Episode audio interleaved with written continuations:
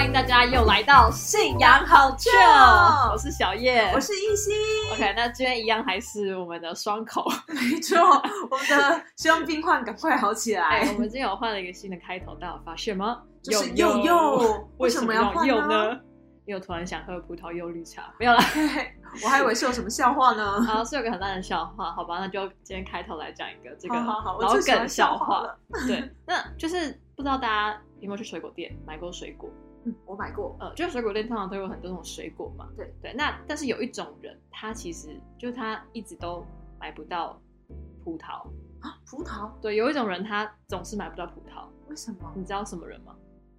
不知道。就是饶舌歌手，为什么？因为他去水果店的时候就会说：“柚柚，我要葡萄柚。对啊，买到葡萄柚，他不是他买不到葡萄。”没错，好，这个跟孙子毅的关系都没有。写但是。对，因为他很 chill 的开场，没错。就来 chill 一下。好了，那今天我们要聊什么呢？上一次我们就是分享了摩西的上集，摩西的前期人生。那今天呢，我们就要来哦他的后半段人生了。好期待，好期待哦！那好像是不是要前情提要一下？好，大概一分钟前情提要一下对吧那因为提到摩西，大家其实应该都蛮认识他的，就是听过他很多的哇神奇的故事啊什么开红海、对出埃及、领受十诫，哇哇哇！赞赞赞！对，但是上一集当中，我们分享了就是呃，摩西在遇见神之前，在被神呼召之前，就是他的很迷惘的、很彷徨，呃，找不到自我的一个阶段。然后他怎么样透过遇见神，然后面对原本很软弱的他，面对神的呼召很多的挣扎，嗯那他怎么样来去这这这个这件事件成为一个他的转捩点，对然后开启了他下半段的人生。没错，那还有上一集当中，我分享了一点感人的故事，所以如果你还没有听的话，可以去先去听上一集。自肥，好啦，那今天我们就说，因为其实摩西他就是大家应该说公认蛮蛮认识的一位领导者吧，leader，就是对啊，很有名哎。对，很有名的一个 leader，就是那今天我们就会讲到说，哎，对啊，摩西他得到神的呼召以后，他领受到神的使命以后，他离开旷野，回到呃，就是离开埃及，然后回到就是带领以色列人要前往迦南地的路上，嗯他怎么样呃带领着大家？嗯，嗯，他其实带领很多人，因为圣经当中是记载说六十万的以色列列人。嘛，人那当时的人是指二十岁以上的男性。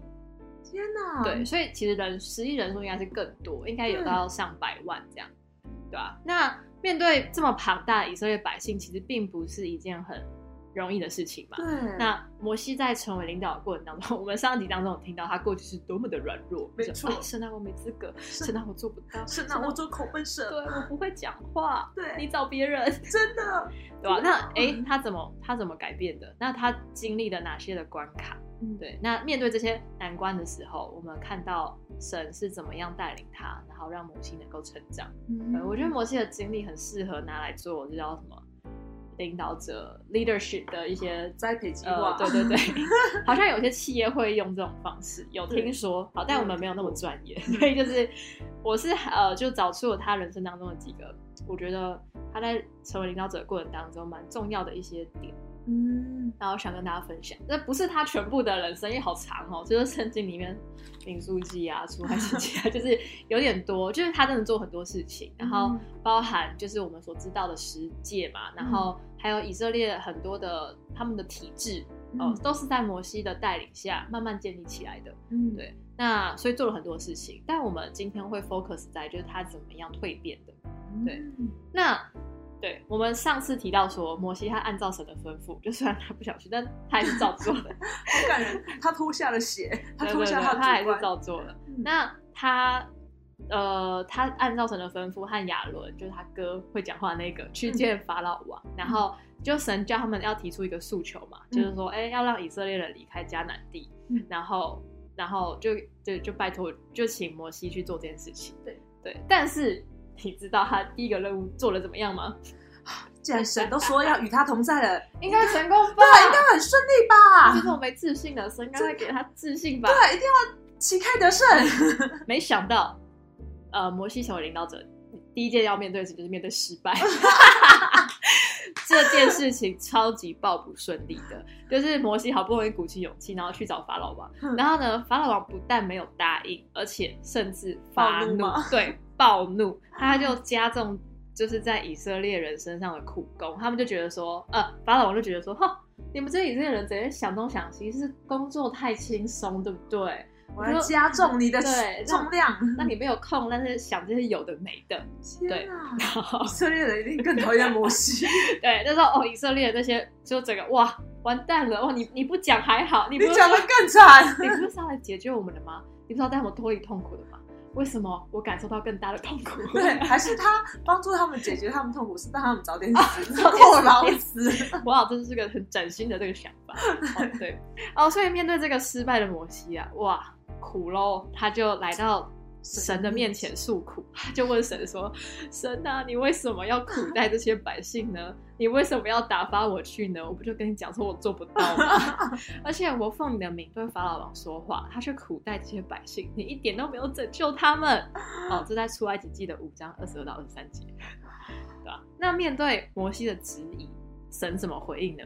神没有给他直接的回应，摩西更困苦了。而是啊摩呃神再次跟摩西说，就是再次呃告诉摩西他的计划是什么。他呃跟摩西说，到底耶和华是谁？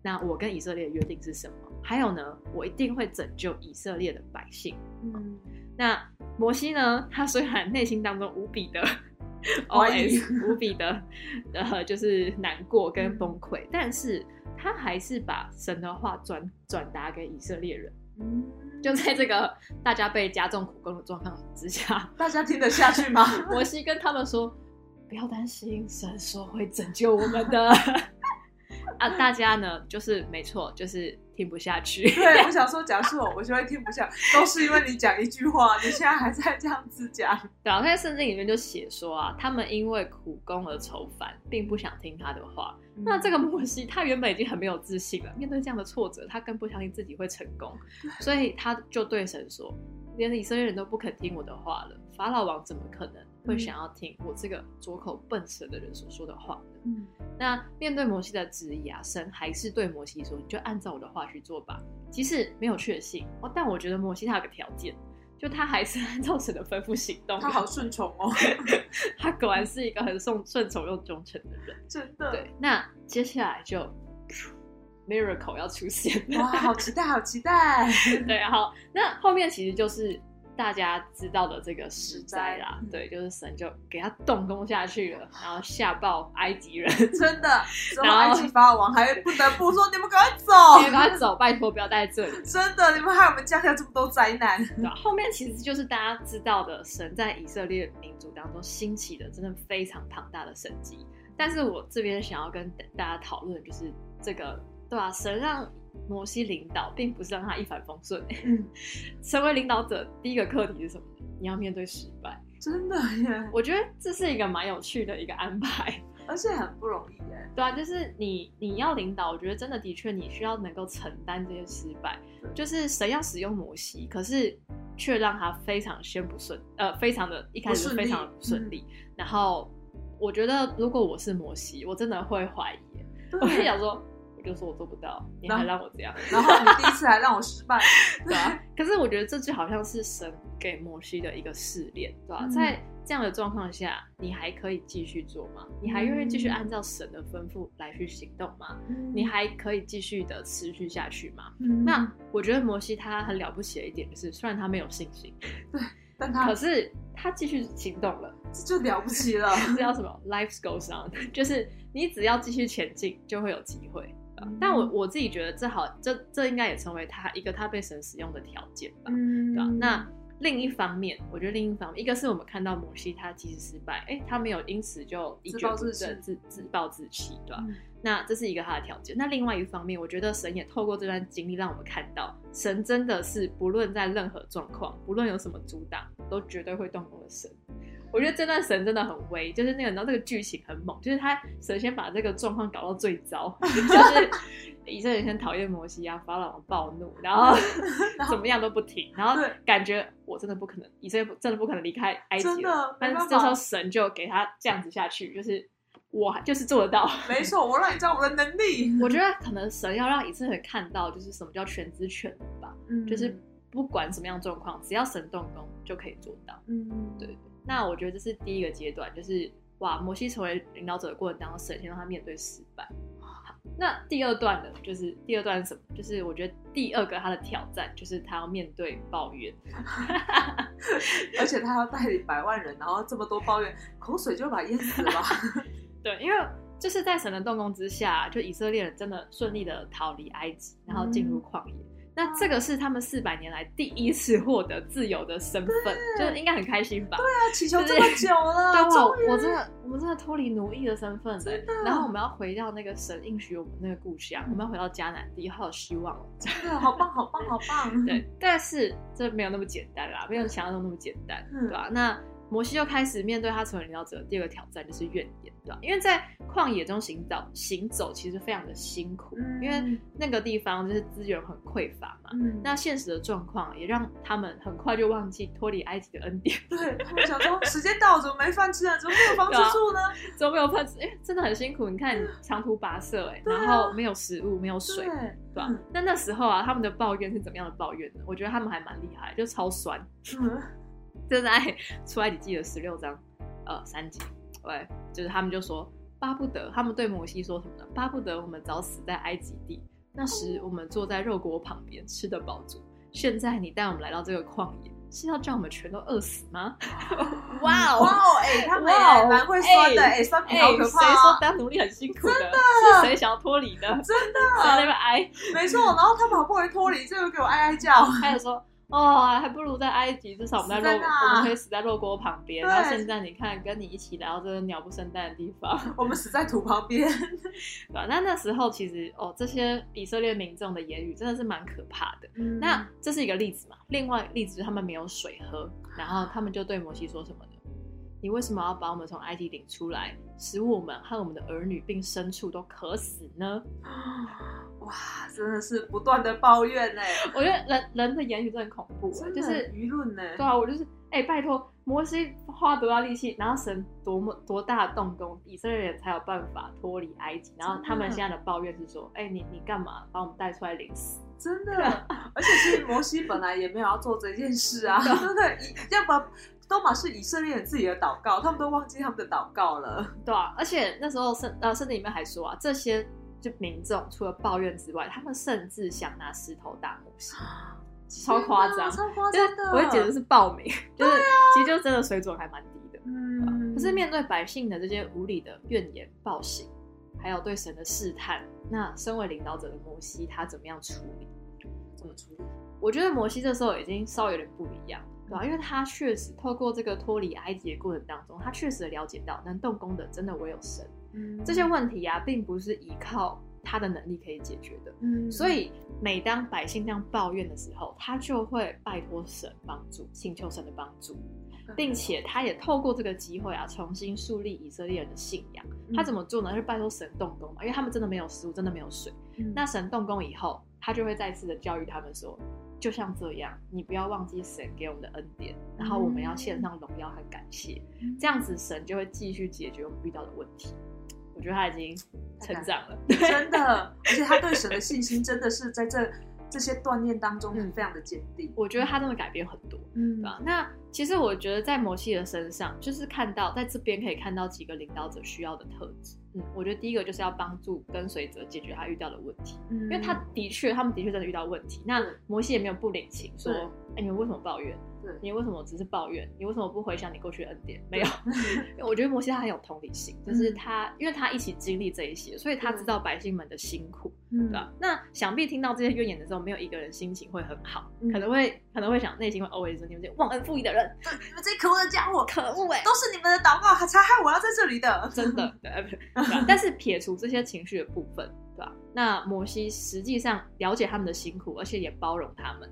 那他而且他知道，因为他的信仰中心很正确嘛，所以他知道哦，唯有神可以解决这一切的问题。那透过这些逆境，就是摩西也再次的把百姓引导到神的面前。嗯那我觉得这个的确是呃，领导者你身为一个 leader 常会遇到的一些状况吧。因为人遇到辛苦的时候会抱怨，这是难免，这是真的难免。但我们真的不能走心，没错，而且不能忘记初心，然后不能忘记初心。为什么我在做这件事情？那为什么我我们现在该做的是什么？就是他的中心观要很很强，很清楚。然后，当然我觉得同理也很重要，对吧？嗯就是的确他们遇到辛苦嘛，那我也要想办法帮他们解决。嗯但在过程当中，我要让他们可以重新来到神的面前，嗯这是很重要的。对，嗯嗯那所以这时候我们可以看到成长当中的摩西。太感人了，那第三个阶段，也是我呃看到他的第三个阶段，就是身为一个领导者啦，嗯。对吧？摩西真的尽心尽力的为百姓服务，啊，这嗯。旷野时间很长，真的？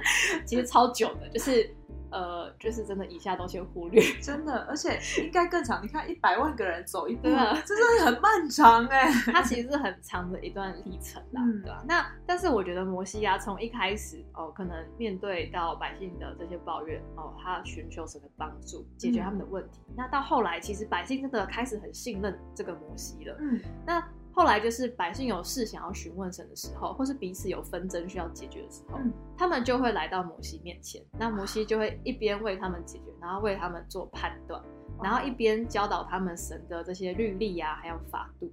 常常就这样过一整天，就是他就自己坐在他的帐篷前面啊，真的，然后大家就领号码牌，他说啊，那一号，而且一百万人二十四小时是要领几天？假设我今天是几千号，哎，我要过好几天才能到哎。就是对啊，所以圣经里面就写说，常常就这样一整天就过去，就哇，摩西整天帮他们听他们的问题，解决他们的纷争，然后这样过了一整天。那我觉得这边其实可以看到，哦百姓真的已经认定我，慢慢慢慢认定我，因为认定他的关系，所以才会想要找他解决问题。嗯嗯嗯。可他再继续这样做下去，会过劳死吧？摩西还没到迦南地，他人先往生了。没错，所以啊，有一次这个摩西的岳父哼 来拜拜访他，就也要抽号码牌嘛。然后他就看到摩西这样，然后他就跟他跟他讲说：“哦，你这样真的不行，为什么？因为你这样子你自己会累倒，百姓们也会累倒。”真的，所以他就给摩西一个建议，就是跟他讲说，你要树立指导者，嗯就是你要从百姓当中挑选有才能的人，就是敬畏神的人、诚实无望的人、恨不义之财的人，你要派他们做千夫长、百夫长、五十夫长、十夫长，让他们可以来协助管理百姓。哦，也就是说小事可以让他们来处理，嗯。那大的事情啊，不好判断的事情啊，再交给摩西。嗯。嗯，那我觉得这个阶段我们可以看到，就是呃，我觉得成为一个 leader 有很多的条件要具条备件啊，嗯对吧、一开始摩西是先自己做得好嘛，，对，他具备了哦领导者的一些特质跟同理的心情，解决问题的部分，嗯对吧？那慢慢的他得到信任以后，其实百姓对他的期待越来越大，对，那相对的他的担子其实也越来越沉重，嗯所以真的不能只有一个人对来做。那我觉得神就是透过他的这个岳父，嗯嗯，叶特罗，对，姓叶，跟我一样，自己的祖先哦。哎，对吧？跟他讲说你要你要干嘛？你要树立组织。嗯嗯，我觉得神在就是呃建立组织这个部分，在哦好几期前就看到了，对啊，而蛮酷的。且他岳父很聪明哎，还要树立组织。因为我觉得树立组织啊，它难的地方在哪里？就是你要你除了自己有能力以外，你还要能够拣选人才。对，还要带别人。嗯，你要带，你要可以栽培新的领导者，嗯你要首先找到适合的人，然后你要让他可以做到，对这样子他才能够带领更多更多的人。嗯嗯，那我觉得这个其实是在不管是团队啊、公司、企业里面或教会当中，其实常看到的一个状况啦。啊，很多时候是哎、我们自己可以做得好，对吧？可是我要怎么样让当人越来越多，组织越来越大，团体越来越大的时候，如果没有树立组织的话，其实真的会太辛苦。真的，而且如果自己做的话，真的会太吃力。然后我就想到有一次，反正我们跟呃一个牧师在对话的时候，他就就有一个人，他就问了一个问题，他就说：“哦，我觉得我的能力很强，我的眼界也很高，嗯然后呢，我我都我觉得跟我一起搭配的人动作都很慢。”然后他就问了 这个牧师问题，而且因为这个牧师他同时也有在经营企业这样子，嗯所以他就听完他讲的话，他就说：“哦，这样哦，这样你动作也很慢哎。”然后他就那个就是询问的人就吓到说：“哪有？我动作很快，我刚刚不是说我都是先想到的人，我先去做的人，可是旁边的人跟不上。”然后那个牧师就回答他说：“那是因为你只有自己做，可是如果你可以带领跟说明，让你周围的人十个人都可以一起做的话，十个人往前踏一步，比你一个人往前踏十步还要快。”所以你一样动作很慢。然后那时候就觉得 好有道理哦，这句话真的是哦，很组织学，组织学。我之前也是有看到一一句话啦，一本书里面一句话，他就说一个人可以走很快，嗯可是一群人可以走很远。错，对，一群人可以走很远，就是长远来看，你一个人走，你可能走到的，你可能可以走到的路程就是这样而已。嗯对吧可是，也许树立组织、建立组织、栽培新的人，他可能一开始需要花很多的时间。对你会觉得好像我被拖慢了，对，好像我没有按照我原本的节奏在前进。嗯但是长远来看，就是发展到一个阶段的时候，真的需要建立这个组织，你这个这个团体才有可能走得更长远。对，而且那个力道也会更强。嗯那其实，在摩西领导历程当中，就可以看到这个这件事情的发生啊，对吧、因为以色列是真的很庞大，嗯而且他们就是从一群奴隶，就奴隶没有组织嘛，对啊，而且知识水平可能对，知识水平也很低。你看文化水准哦，你看刚刚那些那些怨言不得了，厉害的，水准最高就是抱怨跟当酸民。真的，对吧？但是你要怎么样让这些人获得自由以后，他们要可以好好的生活，嗯其实是需要学习的。对，然后他们彼此之间需要制度，那嗯所以也在这段旷野的期间，那神透过摩西来一一的建立这些。那我觉得摩西一开始一定没有想到他要做到这些事情，真的，他可能只是单纯想说，我把他们带出来就没事。一开始然后神只有赶跟他说快往前进，往前，前进，加难加难。谁想不到？呃，怎么在旷野待这么久？问题怎么这么多？对，嗯，但我我觉得透过摩西这个历程啊，我可以看到一个领导者他的蜕变跟成长吧，对就是有阶段性的这样。嗯啊，那对吧、摩西是神拣选，然后也亲自呼召的人嘛。嗯但我觉得在摩西的呃人生当中，我们可以看到他并不是一个很完美，一开始就很完美的一个领导者，对，他有他的软弱，他有他的不足，嗯对吧、然而在他担任这个使命，他得到神的呼召，他执行这个任务的时候。那是透过摩西和神的互动，我们可以看到他很多心态上面的变化，嗯，从认为自己什么都做不到，哦，我没办法。没有信心、失去自我的人，变成和神心神的心情成为一体来领导以色列民族的这样的一个领导者，对吧？那我这里就整理了几个我觉得他很经典的跟神的互动，对吧？一开始是我们有讲到，在出埃及记的六章三十节，就第一次神告诉摩西。你要领导以色列百姓出埃及的时候，摩西的反应大家还记得吗？他说我说没办法，：“虽然我是做口笨死的人，真的，真的我没办法。面对神的呼召啊，摩西跟呃神说：“我做不到。”嗯嗯，那到后来他们在旷野的时候，呃，百姓遇到困难嘛，然后对摩西抱怨的时候，摩西感到害怕，那他怎么做呢？他向神求救，他不是逃避了啦，嗯但他这个很感人帮我，对，救命啊！要不要把我杀了对，我想活下去。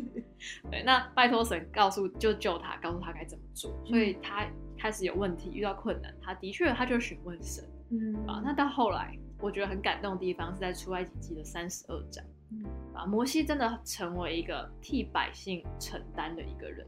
啊，那段故事是什么？非常经典，就是摩西上山祷告四十天，要领受十诫的时候，嗯啊，他去山上祷告四十天，领受神的话语嘛。对，结果下山的时候，哇，百姓们四十天没有看到自己的领导者，想说哇怎么办？没有人带领我们，是谁？是谁带领我？摩西是不是不会回来了？哦，我们需要有人来领导，所以他们做了什么样的事情呢？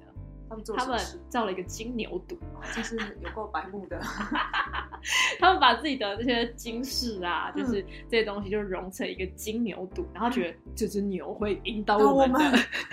哇哦，哇，哦，所以神一定震怒。没错，神呢就跟摩西说：“你赶快回去吧，他们发生事情了。”然后哦，那个摩西就回去看到嘛，哇，就是傻眼完蛋，傻眼。他说：“你们这群废物，废物，我在那边祷告，领受神的话四十天没看到，你们马上就是自己造了一个神哦 哇哇，太厉害了！摩西气炸了。摩西真的气炸了，对啊，他他就回去就是对百姓生气嘛，然后就是审判他们，就是把该处理的、该整理的整理，对吧？可是我们看到很感动的地方是什么呢？摩西整理完百姓的状况以后，就是他回去跟神说什么呢？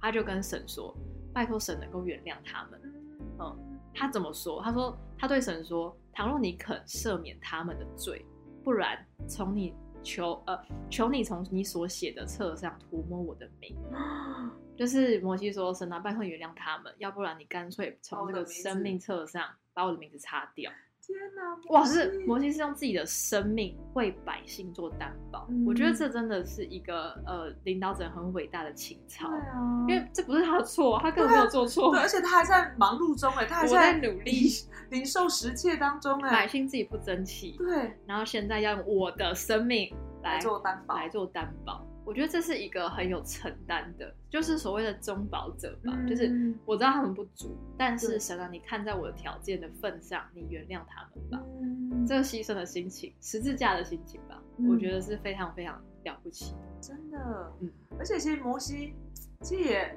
不容易耶。你看啊他他冲下来的时候，他太冲动了啦，他把他把他把石石板砸碎，他要砸也要砸金牛犊，他怎么会砸石板？所以你知道他又要哦再重新理受一次哎。我不知道，因为筋很难碎掉啊。啊，了解。而且我刚刚在想，他为什么可以那么快速下来？会不会是他把那个石板当滑板这样滑哦，下来？滑下来，哇哦！原来他还是极限运动选手 真，的，所以摩西应该是极限运动 而且是两片两片真的，他左右各踩一片，所以说不定可能石板在那时候就已经磨碎了，没有？傻眼。对，对，但是那对吧？我们可以看到摩西他真的转变非常大。那到最后在出埃及三十三章的时候啊，就是那时候哦，这段对话我觉得也是非常的感动嗯哦、就是那时候摩西就跟神做一个确认，就是那时候呃，神叫他们要离开去另外一个地方，对要移动。然后那摩西就跟神确认一件事情，就是说，我想知道啊，你会不会跟我们去？嗯 你说你要我们去，但你没有说你会不会跟我们去。就摩西想要确认这一点。摩西很聪明哎，，为什么呢？他就跟神告白说，对吧、我今天如果在你的眼前蒙恩，就是我过去这些这所有的一切啊，都是因为神跟我同在的关系。嗯对吧、人为什么跟随我？人为什么就是听我的话？都是因为神你和我同在的关系。所以如果你今天不去的话，我就不去喽。哎，他也蛮会对神情绪勒索的，你不去我也不要去哦。对，但我在看这段的时候，觉得特别感动的原因是为什么？因为摩西这时候他已经是对神信一心人之下，万人之百万人之上。对，就是嗯百姓们是真的很听他的话，嗯他是一个领导这么多百姓的一个伟大的领导者。嗯。可是他是，他在神的面前依然是非常的谦卑，嗯因为他真的很确实的了解他他所做的一切都是因为神的动工，嗯还有神的恩典，嗯。对吧？如果不是因为神的关神的话，就是以色列百姓没有办法脱离埃及，嗯他没有忘记，就是嗯我觉得他很懂得，就是他真的体会神的价值，嗯他过去和神经历的这一切，他都没有遗忘，嗯，所以他再也不想要跟神分开，好感人哦。对啊、所以我觉得这个是摩西他人生很大的转变吧，从一开始、嗯哦我做不到，哦神救我，然后到他真的呃替百姓承担，嗯。然后求原谅，然后最后了解神的价值。嗯。那我觉得在他的这段经历当中，我觉得就是真的跟他原本我们上次说嘛，哎，一开始面对神呼召的他是这么的.软弱，内心当中这么的纠结，嗯对吧、可是到因为和神经历一起经历很多的关系，嗯。然后在这过程当中，嗯，体会到神的同在和帮助，嗯。然后然后也得到很神很多的栽培嗯，啊，所以最后他和神的情感就是已经完全变得不一样，真的比金比金牛犊还坚定，比金牛犊还坚定，比金的 还真的还真喜金呢，喜金呢喜金呢。对啊，那其实就是摩西，呃，他真的呃在领导的这个一个经历啦，我看到的一些经历。那我觉得也是，可能我们在人生不同阶段，也许有可能会呃遇到的事情吧。有时候我们的确也会面对失败，嗯但就像面对失败，的时候我们不要太快的放弃吧，真的，因为也许有你看没有看到的对旨意在。嗯，这个让我想到，就是因为我之前就帮忙呃关心一个选手，然后他就那时候我就鼓励他祷告啊，然后每个他见证祷告啊。那那当然我们在主日礼拜的时候，我们总牧师也都会见证，因为祷告的关系啊，然后可能成绩很好各方面的。然后他听到之后，他第一次呢，他就真的很努力祷告，然后他就想说，哦，他要比赛，他就很努力祷告。就你知道怎么样吗？怎么样？怎么样？比赛大获全胜，我告诉你，第一场就输了，不祷告还好，祷告之后一祷告更惨。然后你知道，他受到很大的冲击，然后他想想想说，哎、为什么？为什么？你们的神还真神呢、真的哇，可以想就让我 KO 这样子，然后所以他很憧憬。那当然，我们还是鼓励他，鼓励他好好的祷告。但是他之后，其实我觉得在这过程，他也是有持续的听圣经的分享，然后我们也是引导他。但是他第二次祷告的时候，其实他对于神的信心没有那么高。嗯，我讲现实就这样。但是当他，但是他第二场就是在经历好几场比赛之后，他有一次就跟我们分享说，他其实觉得神，他体会为什么神没有第一次在他祷告的时候就让他赢，嗯因为如果他第一次祷告，然后他就很顺利就赢，其实他对于神的心态，他就会觉得说，我为了赢，神就是要帮助我赢。嗯，其实他反而不会去经历，就是他可能需要努力，或者是他可能最需要是他要调整心态，或者是说，可能他有一些东西他是没有办法在这些失败当中来获得的，所以他自己之后深刻的体会到这些东西之后，他在面对比赛的时候，他对于成绩比较没那么在意，但是他的心态的成熟度反而变高很多，嗯所以反而前面的失败造就他后面比赛的稳定性，反而他之后后面的成绩反而比较好反而更好。对，反而更好。哦，哇哦！所以我觉得跟摩西很像。对，先经历失败，有时候并不一定真的代表说这条路就是不好，或是这就是不对的。没错，没错，的确，在人生当中，我觉得不要害怕失败，这是一件很需要学习，很需要学习的事情。对但因为很多时候失败，你就会失去自信嘛，你就会觉得我自己我是不适合这条路。真的，嗯，可是我觉得，呃，就像神带领摩西，嗯，先让他经历挫败，没错很久，真的彻底失败。对，但反而到最后，他成为一个蛮坚毅的人，嗯就是他一直的前进，然后即使面对很多的逆境，对，他还是成为那个哇，他的心态就真的被造就的很很好，这样。真的。对。而且我还想到，就是说，有时候我们在哦选择的时候，我们会经历各式各样的事情，然后但是经历各式各样的事情，有时候我们会太看结果，就觉得说嗯。没有结果，没有结果就是我没有在前进。可是其实不是的，纵使没有结果，但如果你没有经历，你就不会知道什么东西适合你。嗯，所以其实每一个经历都是你在前进的过程，只是我们太在意看结果这一件事情，所以就会有一个错误的想法。所以真的大家还是好好地跟神学习 想法跟格局吧。哎、真的，其实呃，对啊，因为我平常面对蛮多的国高中生吧，嗯对吧、特别在台湾，可能考试这件事情是一个大家很容易很感到挫折的，对吧、可能没有考好高中，哎、刚好最近刚放榜，然后大学，哎、快要考分科测验，嗯。但是说实在，真的考到好的学校，真的不代表你的人生就一定成功。你考不好也代不代表说你的人生就不会成功。嗯嗯，就是之前台大有个教授就常叶秉成教授，嗯他就常分享说，就是就是人生的胜利不是在十八岁，就是很多人把。考上台大，考上一个好的大学，当成一个胜利的指标，嗯就是哇，我家的孩子就是 哇，放台大，台大对吧？可是说真的，十八岁真的，你的人生还有很长，对，而且刚开始吧，刚开始而已。如果你因为考上很好的大学，你反而变得很骄傲，你没有嗯努力的度过生活，那嗯你的人生我相信还是会不怎么样。真的。可是今天就算你考不好，就算你失常，嗯，但是你在大学的过程当中，你很努力的造就自己，然后你很努力的去探索，然后嗯很认真地度过生活，就是我相信你会过得很精彩。没错没错，就像摩西一开始也是我左口奔神，我没有办法做到，但是他其实真的是一边跟神祷告，一边去面对挫折、失败，一边成长。嗯，所以我觉得，因为他失败过，所以他具备同理心，嗯，他可以同理百姓的心态，这样子。真的。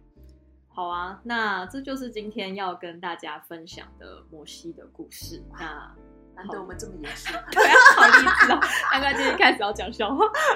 好啊，那希望大家呃听到这个故事之后，呃，可以有你呃，就是你可以有所收获，或是有一些体会，或是希望在呃你的人生的路上，呃，摩西的故事可以给你一些启发。启发、小启示，嗯对吧、那如果你有什么样的体会，也真的很希望可以听到大家的回馈和分享，可以跟我们分享。那我们就下次见喽，大家拜拜，拜拜。